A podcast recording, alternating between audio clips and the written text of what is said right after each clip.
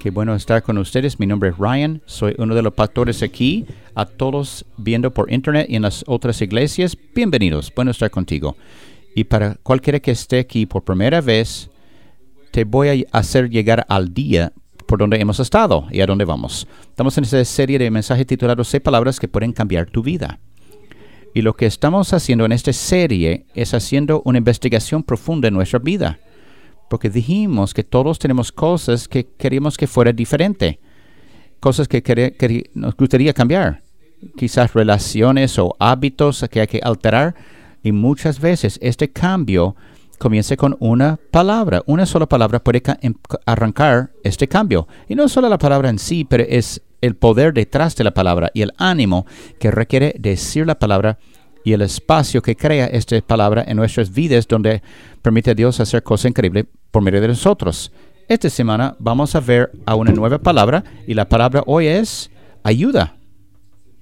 Palabra bella. Más o menos. No. Asquerosa, ¿verdad? No, es buena palabra. Ayuda. Pero es una palabra difícil de decir. Y quizás aquí también, cuando tú escuches, hey, ¿necesitas alguna ayuda? ¿Qué llega a tu mente? Ajá, ¿verdad? Mi bella esposa de dentro para afuera, yo estoy sentado intentando armar algo para uno de mis niños. Puede ser una casa Barbie o algo de ninja, tortuga ninja. A veces requiere asemblarse y estoy intentando armarlo. Y para los que no tienen niños, imagina IKEA en esteroides. Pero la cosa que estás armando no, te ayuda y nunca será. Pero ahí estoy haciendo ese palabra como A conecte con B y comienza a decir cosas en voz alta, no a alguien directamente, pero cosas como no sé que tengo todas las instrucciones, pero estoy faltando algo o faltando una página o una instrucción. Ah, déjeme averiguar esta caja. Creo que hay una parte que falta.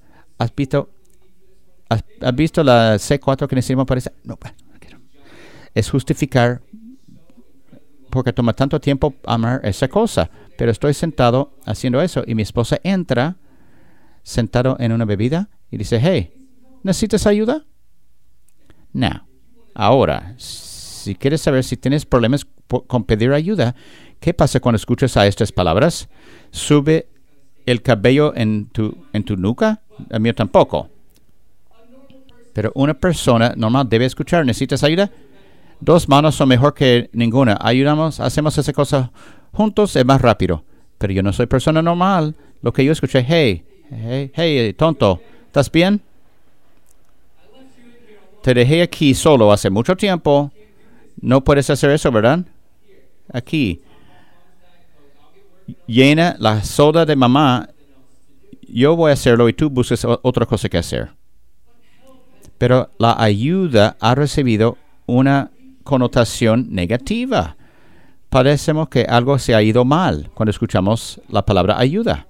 Pero por todas nuestras vidas, la mayoría de nosotros estamos centrados sobre esta meta grandísima, es no necesitar ayuda ese proceso de nuestras vidas. Queremos llegar a ese lugar donde somos autosuficientes y donde no necesitamos ayuda. Está diseñado dentro de nosotros. Trabajar más duro, levantar a ti mismo por su propia fuerza, lo que significa. Pero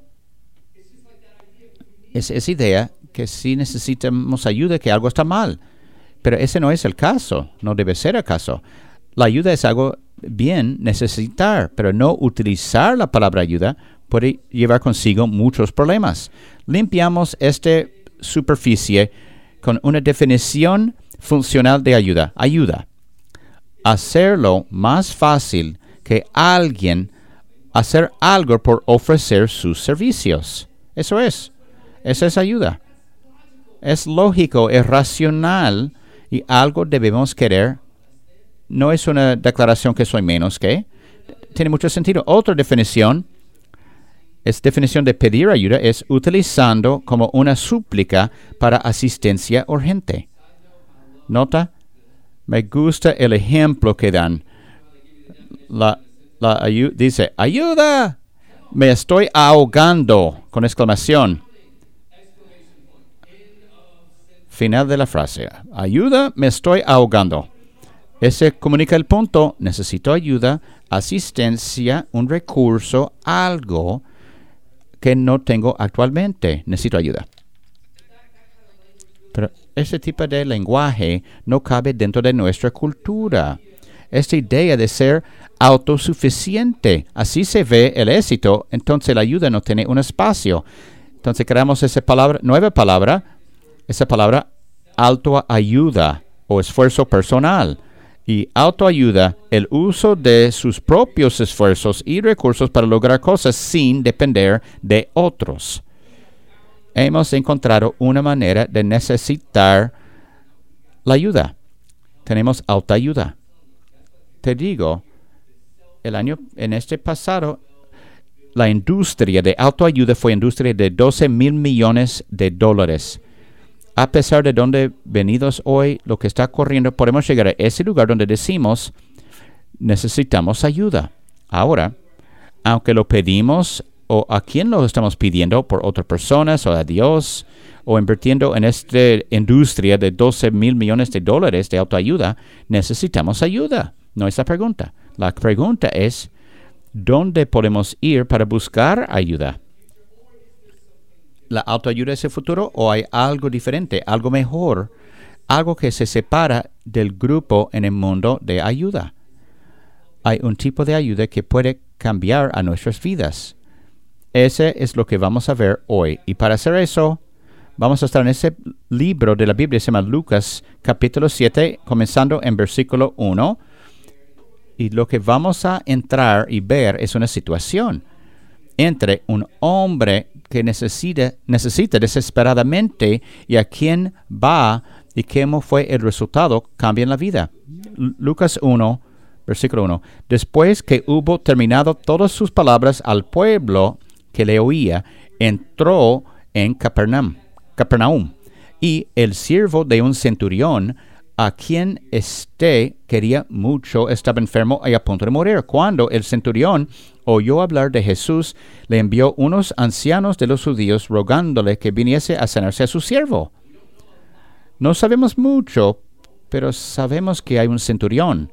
Y este centurión, que es un hombre muy exitoso, lo llevan a un lugar donde necesita ayuda. Necesita ayuda donde no puede ir a la gente normalmente a quien va. Entonces va a unos ancianos judíos y dice, me pueden ayudar. Vaya a Jesús y pide por mi bien, por parte mía, si me puede ayudar. Este está, luego dice,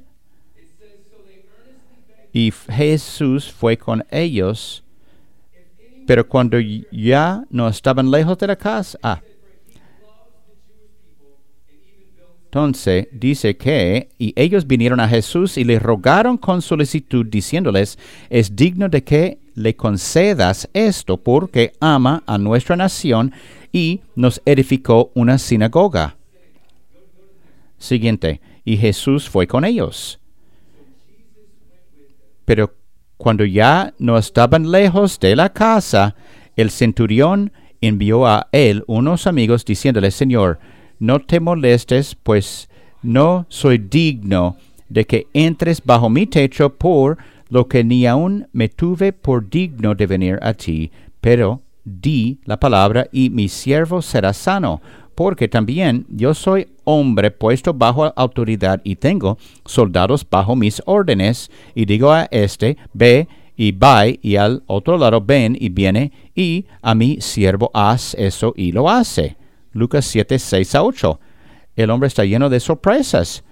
Imagínate cuánta fe y humildad hubiera requerido para este centurión ir al pueblo judío, un grupo de personas que está oprimiendo y decir, necesito tu ayuda. ¿Me pueden ayudar? Y después va un paso más cuando se da cuenta que Jesús le va a ayudar y está en camino a su casa para sanar a su siervo. Y dice, no, eso es loco. Dile, no, no soy digno de que venga Jesús a mi casa. Solo diga la palabra y Él estará y Él se sanará. Tanta fe en ese hombre y mira respuesta de Jesús. Al ver eso, Jesús se maravilló de él. Y volviéndose, dijo a la gente que le seguía, os digo que ni aún en Israel he hallado tanta fe. Increíble. A ese lugar, cuando Jesús escuchó, se mar maravilló y dijo, no he visto fe así en todo Israel. Imagínate qué está pasando aquí. Jesús es llevado a este lugar donde dice que está maravillado. Y esta palabra, maravillar, se usado solo otra vez en la Biblia cuando habla de fe de Jesús. Es maravillar, maravilló a lo que escuchó de este centurión. Se tomó un paso hacia atrás y no pudo creer lo que oyó porque su fe era tan grande y tan increíble que se maravilló Jesús. ¿Qué fue? ¿Qué fue que separó esta historia de tantas otras historias? ¿Qué fue del fe del centurión que causó a Jesús a maravillarse? Decir que estaba maravillado que nunca había visto fe así en todo Israel. ¿Y qué es eso? Y, no sabemos mucho de este soldado romano, pero sabemos dos cosas. Dos cosas de él. Y sabemos que es cierto. Y eso es lo que lo maravilló. Mira. Próximo diapositivo. Y él creyó que Jesús lo podía ayudar. Y, que, y la segunda cosa fue eso. Fue suficientemente humilde como para pedir ayuda. Creyó que Jesús lo podía ayudar y fue humillado para pedir ayuda. Y eso es lo que separó todo entre ese hombre y lo que estaba ocurriendo alrededor. Y este hombre de todo Israel. Y ese lo causó a Jesús a escuchar esta respuesta y parar en camino y maravillar y sanar su siervo que, que moría. Creyó y se humilló. Lo vemos. Él creyó. No es hombre que se crió en la iglesia o con esas costumbres judíos, pero estaba en Palestino, trabajando en Palestino, y, miró ese Dios de los judíos que era diferente ese Jesús y que podía ayudar más que todo entonces creyó. Y después se humilló. Hablamos de grande y cuánta humildad hubiera requerido. Y, pero esas personas que estaban oprimidos. Pero puedes ayudarme. Y se humilló a todos nosotros. Y su amigo es sanado. Y Jesús es maravillado, asombrado. Y normalmente para todos nosotros aquí, viendo por internet o en las iglesias, necesitamos una de esas dos cosas. Una de esas cosas no están presentes en nuestra vida y los que nos para de buscar esta ayuda que solo viene de Jesús, o ayuda que puede cambiar tu vida. Debemos, necesitamos creer que Jesús puede ayudarnos y necesitamos ser suficientemente humildes para pedir ayuda. Tenemos que creer y humillarnos. Para cualquiera aquí en el salón, no dirías que crees en Jesús. Quizás has visto muchas cosas en tu vida y te llevaron a ese punto en tu vida donde tú dices que no creo. No sé si Dios puede ayudar y si puede o si quiere ayudar. Te puedo decir de la iglesia a ti, Estamos felices, contentos que estés aquí. Aunque no crees, aunque nunca has llegado a creer lo que creemos, estamos felices que estés aquí. Sigues asistiendo, porque lo que sí creemos es que si llegas suficientes veces, vas a ver a Jesús por quién es y llegar al mismo lugar a donde llegó este centurión, donde creyó que Jesús, Jesús pudiera ayudarle. Y segunda cosa que vemos aquí es que necesitamos ser suficientemente humildes para pedir ayuda. Y ese es el punto de dolor. Porque hay una cosa extraña cuando seguimos a Jesús. Es la experiencia que humille. Paramos y admitimos al mundo, al mundo y a Dios que no podemos hacer eso solo y que necesitamos la ayuda de Dios por todo. La experiencia más humillante bautizarnos. Otro adulto nos empuja en el agua y humilla, es tan humillante. Pero sobre tiempo regresamos a nuestra propia mentalidad. Esas ideas que hay que esforzarnos más, trabajar más duro y ahí no debemos necesitar ayuda. Eso es lo que ocurre en nuestras mentes. Otra cosa que nos separa de su humildad es que cuando estamos humillados, cuando ponemos nuestra fe en Dios y estamos marchando con Él y parece que necesitamos ayuda con las mismas cosas, estamos batallando las mismas cosas. Eso es cuando es muy difícil. No pidiendo por ayuda una vez, pero cuando hay que pedir ayuda múltiples veces por la misma cosa. Estudiantes en el salón, sabes cómo es. En la clase, el profesor está pasando una materia de nuevo y no entiendes. Necesitas ayuda. Requiere mucho ánimo y vulnerabilidad para pedir ayuda. Y llegas ahí, yo recuerdo todavía dónde estaba yo ese día cuando estaba aprendiendo de cláusulas independientes y dependientes. Ella lo pone ahí, dice, eso es lo que son, eso es cuando los utilizan, no entendí nada. Y estaba ahí, y yo dije, yo, yo quiero saber qué son esas cosas.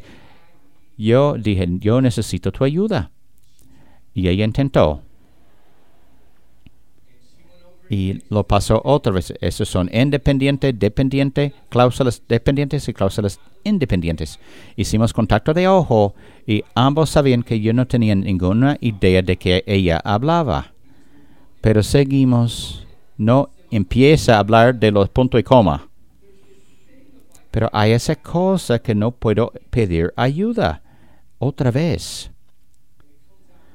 y sale en toda área diferente en nuestra vida cuando estás pasando por algo y escuchamos de esas cosas, cosas que pensamos que tenemos controlados y necesitamos ayuda con ellos otra vez. Necesito ayuda con esta adicción. Ya hablé con todos, hablé con todos, creían en mí, confiaban en mí, oraban sobre mí, pero aún necesito ayuda y no sé cómo puedo pedir otra vez. Necesito ayuda con ver esas cosas que dije a mi esposa que no iba a ver más, no desafiar más con eso, pero necesito ayuda. ¿Qué hago? Necesito ayuda con mi enojo, con mi depresión, pero no quiero que se siente acerca de mí. Necesito ayuda con esta ansiedad, me está paralizando. Yo necesito ayuda. Pero nos lleva a este lugar donde eh, aceptamos esta mentira que viene del diablo, que somos más allá de la ayuda, que Dios está cansado de ayudarnos y que la gente alrededor de nosotros no nos quiere ayudar. Pero digo eso en voz alta, primero para mí y luego para los demás aquí en este salón. Dios no ha, ha dejado de ayudarte, no está al punto de abandonarte, no. Dios dice, yo estoy aquí para ayudar diez de diez veces, solo vengas a mí y pides ayuda y se te dará. No dice sea perfecto, dice sea humilde, no lo esconde, sácalo a la luz. Ayúdame, ayuda, humíllate y pide vez tras vez y voy a responder de la misma manera. Sí, te ayudaré. Sí estoy ahí por ti, dice Dios. ¿Cuál es para ti? Quizás un poco de ambos, pero quizás hay uno que se destaca más para ti. ¿Es creencia o humildad? ¿Cuál? También sé que hay unos en el salón que dicen que es ninguno porque yo hice eso. Yo creí, yo creí. Yo creí que Jesús era bueno y que podía sanar. Y estaba, yo fui humilde. Pedí vez tras vez, lo pedí que me ayudara. Y no parece que Dios se presentó. No llegó. ¿Qué hago con eso? Y te escucho. Y no puedo en la plataforma pretender que entiendo de todas las maneras que Dios trabaja, porque pase en ciertas situaciones y en, no hacen otras. Pero lo que creo que podemos llegar es a un nivel fundacional donde todo va a ser más sentido, no cómo hace lo que hace, pero con qué nos está tratando de ayudar, con qué nos quiere ayudar Dios. ¿Has tenido ese pensamiento? Y pensado qué es lo que Dios quiere ayudar. Esa pregunta ¿Con qué nos está tratando de ayudar Dios? Hay que comenzar de otro punto. Cuando no recibimos lo que necesitamos o lo que creemos que necesitamos, ¿me escucha Dios? ¿Está ahí Dios? ¿Es todopoderoso? ¿Es presente? ¿Me escucha? Y iglesia, yo creo que sí, que es activo, presente, eh, está todo el tiempo en todo momento. Pero tenemos que comenzar preguntándonos con eso, ¿con qué nos está tratando de ayudar Dios? Dios está tratando de ayudarnos a parecernos más a Jesús. Primero, eso es, Dios está tratando de ayudarnos a parecernos más a Jesús. ¿Qué puedo esperar de Dios vez tras vez? Dios quiere que parecemos más a Jesús. Por eso muchas veces no podemos ver cómo Dios está trabajando, qué está haciendo detrás de las escenas hasta después del 8 y, y tienes momentos de, ajá, ah, no puedo creer que perdí eso. ¿Cómo perdí? ¿Cómo no sabía que estabas trabajando todo el tiempo? Recuerdo cuando yo entraba el ministerio por tiempo completo. Recuerdo dónde estaba cuando recibí el mensaje de texto, si ibas a ser interesado y el proceso entrevista tras entrevista. Y llegó, llegué al final de la entrevista y recibí una oferta para ir y trabajar para una iglesia tiempo completo. Fue increíble. Pero vino la oferta.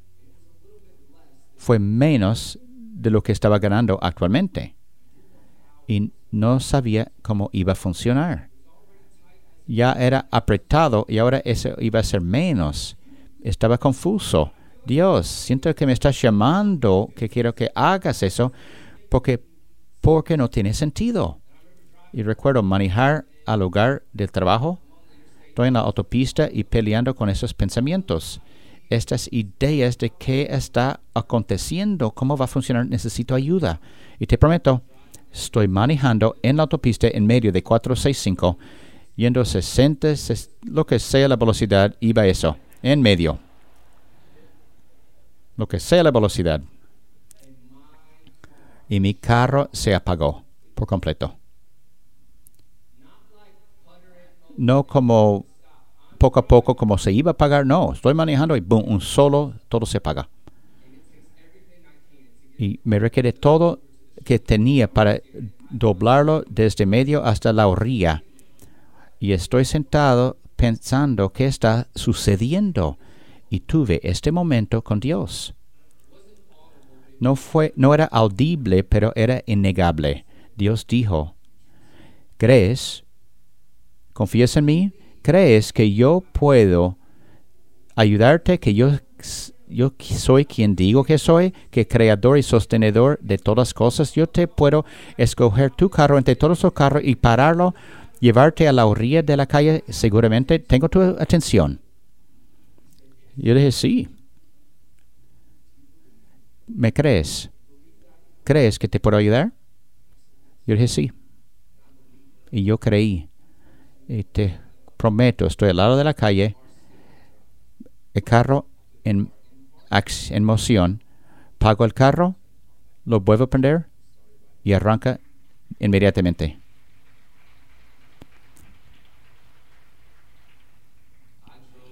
Manejé a la casa con confianza que nunca tuve antes. Tuve este momento, estaba humilde, creí, Dios iba a hacerme rico.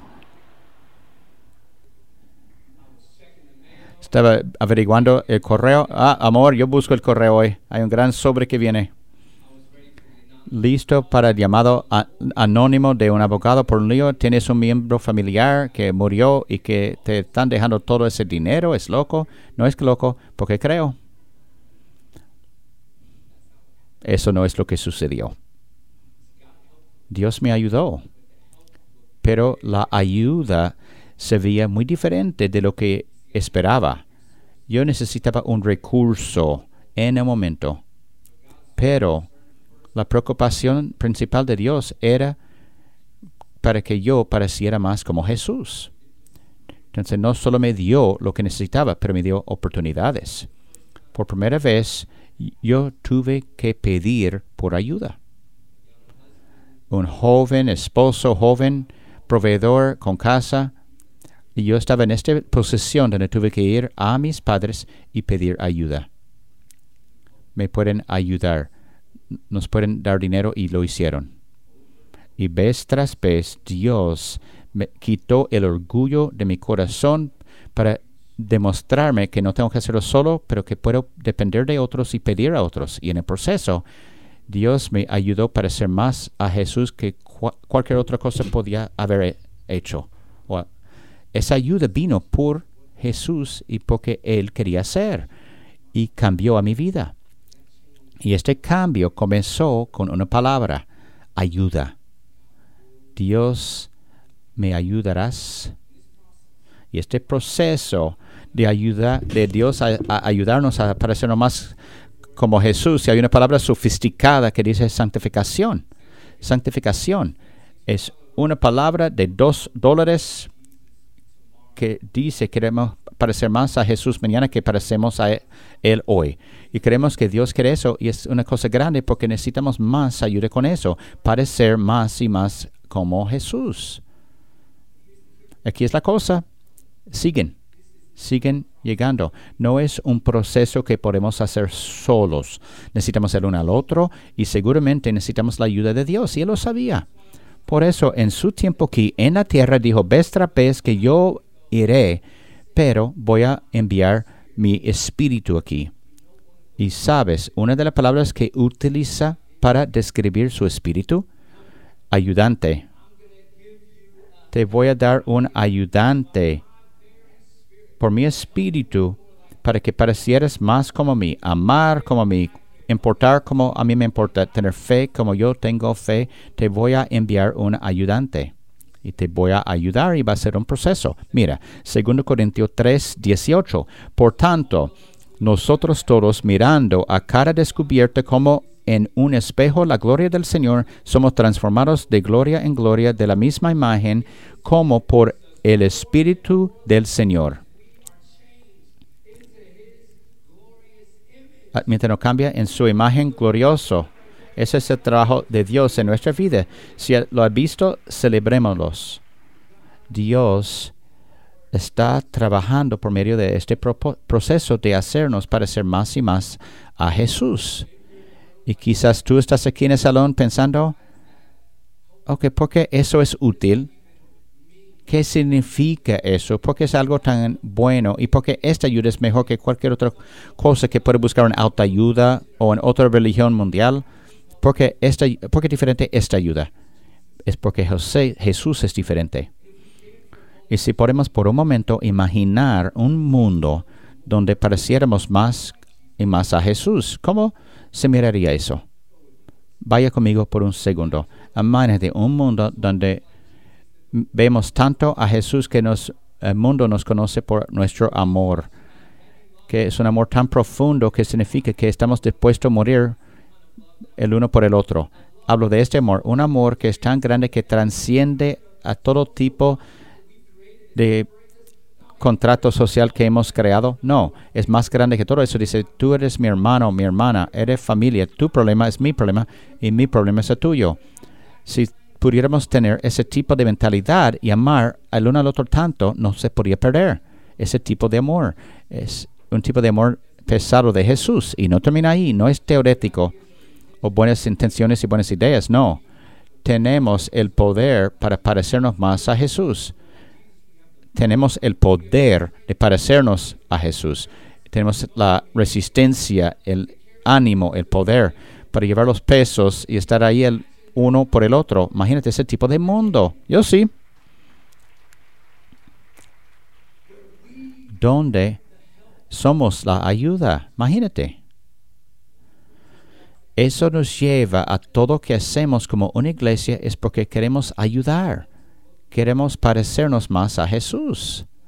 Y así se ve. Y tenemos oportunidad para hacer eso ahora, para ayudar. Aquí es el enlace o el vínculo.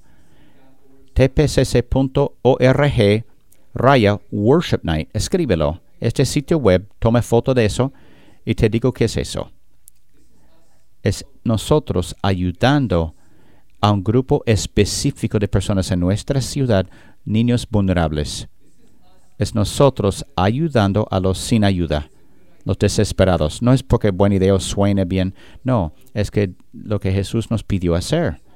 Y eso viene por medio de nuestro ministerio de FEM. Es un ministerio de cuidado temporal y adopción.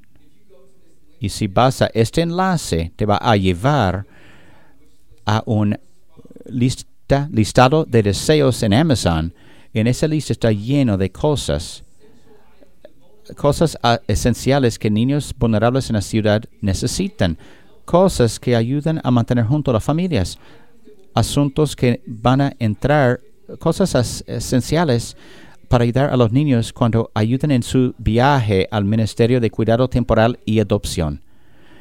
Aunque tú tienes dos dólares o 200 dólares, podemos ayudar, podemos ser la ayuda.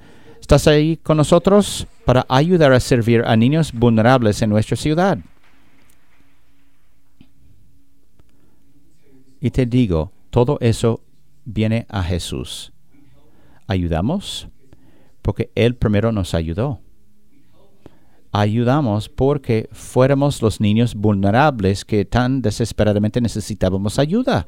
Necesitábamos ayuda a hacer lo que no pudiéramos haber hecho solo sin solo. Entonces Dios envió a Jesús y Jesús viniera aquí vivir una vida perfecta para mí y para ti. Ayuda demostrarnos cómo es Dios y cómo se ve parecernos más a Jesús y cuando llegó al final, aunque ayudar significaba morir para mí y para ti, es lo que Él hizo, y fue a una cruz y murió. Y en este momento, Él bregó con la muerte y con el pecado, pero no permaneció muerto, se resucitó tres días después por su propio poder y volvió con un mensaje, regresó con un mensaje regresó con un mensaje que dice, si necesitas ayuda, no busque más. Vengan a mí, creen en mí, creen en mi trabajo completo en la cruz y, y tendrías todo lo que necesitas porque estamos salvos mediante la fe. Todo se puede encontrar lo que encontró con el soldado romano. Debemos creer que Jesús nos puede ayudar y ser suficientemente humilde para pedir ayuda. Y eso es esa última parte, es abrirlo por primera vez, por primera vez en mucho tiempo, buscar en tu corazón y decir, ¿crees? ¿Crees que Jesús puede y quiere ayudarte? ¿Crees que Jesús puede ayudarte a hacer lo que tú solo no puedes hacer? ¿O si Jesús puede proveer la ayuda que nada más puede en este mundo? Es un mundo donde este lugar empieza a parecer más a cielos por cómo Dios nos está utilizando, un lugar donde estamos apoderados por el Espíritu Santo día y noche, donde caemos y, equivocamos, donde necesitamos ayuda, pero diariamente nos da su ayudante. Y día a día y mes a mes y año a año parecemos más a Jesús hasta que el día que moramos y llegamos rostro a rostro con el Dios y su gloria. Y celebramos, Dios, gracias por ayudarnos